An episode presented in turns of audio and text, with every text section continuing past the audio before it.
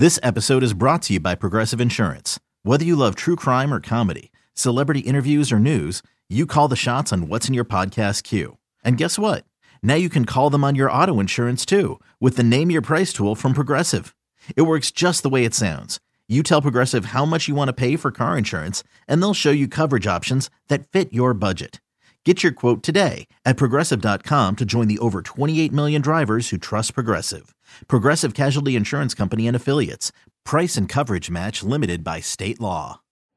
In celebration of opening day, we've got a special episode of The Moth Podcast for you. The theme is baseball and the surprising ways it connects people.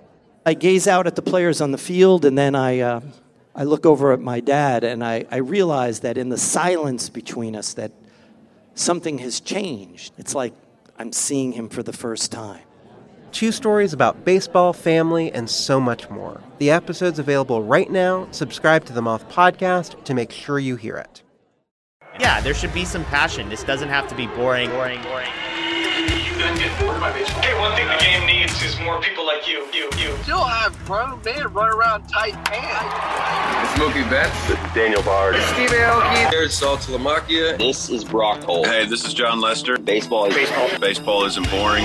Welcome to Baseball Isn't Boring. Here's your host, Rob Bradford. I took a picture of Tanner Houck's skull in plastic form, and it became the most viral moment in baseball, at least for one day. So, I, bad move by me by not recording anything of get documenting exactly what was what. So here we are, Tanner. Thank you for uh, for doing this. Thank you for having me. All right, let's do it. Let's, so right. you you, exp- you you walk me through, uh, and you're gonna have to paint the picture with words a little bit, but we also have the video. So whatever you can do to show. So as we sit here right now, you have your three D image of your skull yep. hanging around your neck on a chain. Um, all right, uh, the floor is yours. So, night I get hit, obviously go to the hospital, get checked out, uh, do a C A T scan, uh, you know, come back, find out, you know, fractured face, um, kind of debating on what to do after that. So, go through, you know, the whole process, uh, do the surgery, um, come back in for like a follow-up appointment after the surgery, and the uh, the surgeon kind of handed me a bag with uh, this skull in it uh, of the night that I got hit, so you can kind of see where all the fractures are um, on the cheekbone, up here on the temple, and then like kind of in the eye socket. And then he gave me a post-op one where it was supposed to be all the fixed uh, stuff, as well as also the uh, the plate that they would have potentially put in my eye socket. Uh, on the temple, and then the uh, as well as like a backup plate that they uh, they didn't use uh, for my face. So it, it's one of those things where I saw the three D printed skull and I was like, "That's cool. I want that." Kind oh, of you thing. Did that? So you you requested that? No, he he oh, just okay. showed up and kind of handed it to me. He's like, "You can do whatever you want with it." Like he's like, "You can throw it away or you can keep it." Uh, I kept both of them as well as all of the. Um, As, all, as well as all like the titanium plates that they didn't use, because I was like, well, I mean, you know, it's the only chance I'll ever have to, I guess, keep this stuff. So I was like, I'm definitely keeping it. Took it to the field, or brought it here to the field. Uh, originally, was trying to put it uh, hanging from the light of my locker, so then it would like glow.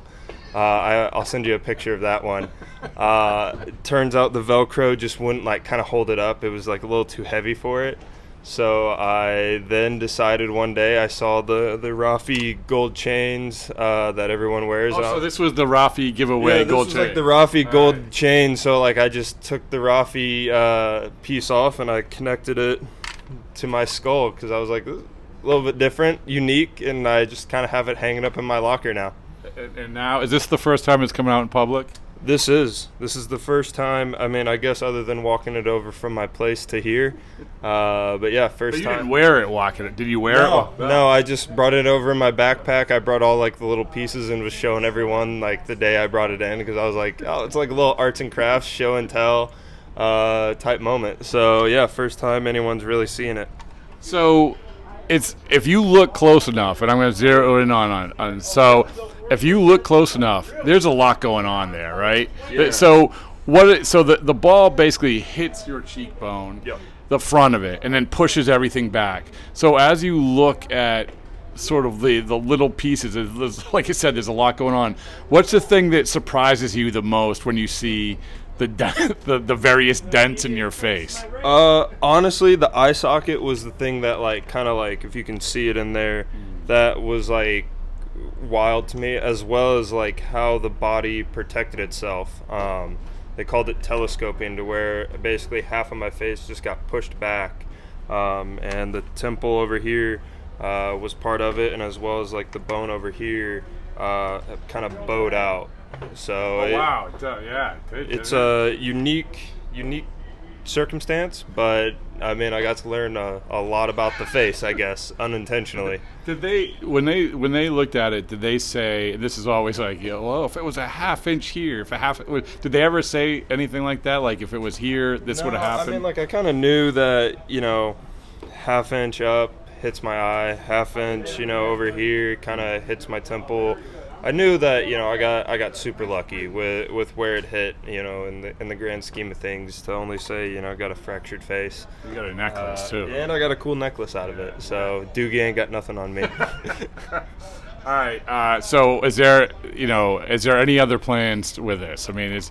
No, this is, this is honestly it. Like, this is, like, leaving it here. I might have all the guys sign it at the end of the year just for, you know, memories and cool little memento I'll hang up in my place one day. All right, so let it be said, let it be done. If you guys win the World Series, you will wear that on the duck boat. I would wear it on the duck, duck boat for everyone. Uh, just so everyone can see it, see how actual big it is. It's it's an actual, like, you know, life-size model of my skull. Um, at least, you know, missing the bottom part and the top half. But, I mean, still unique.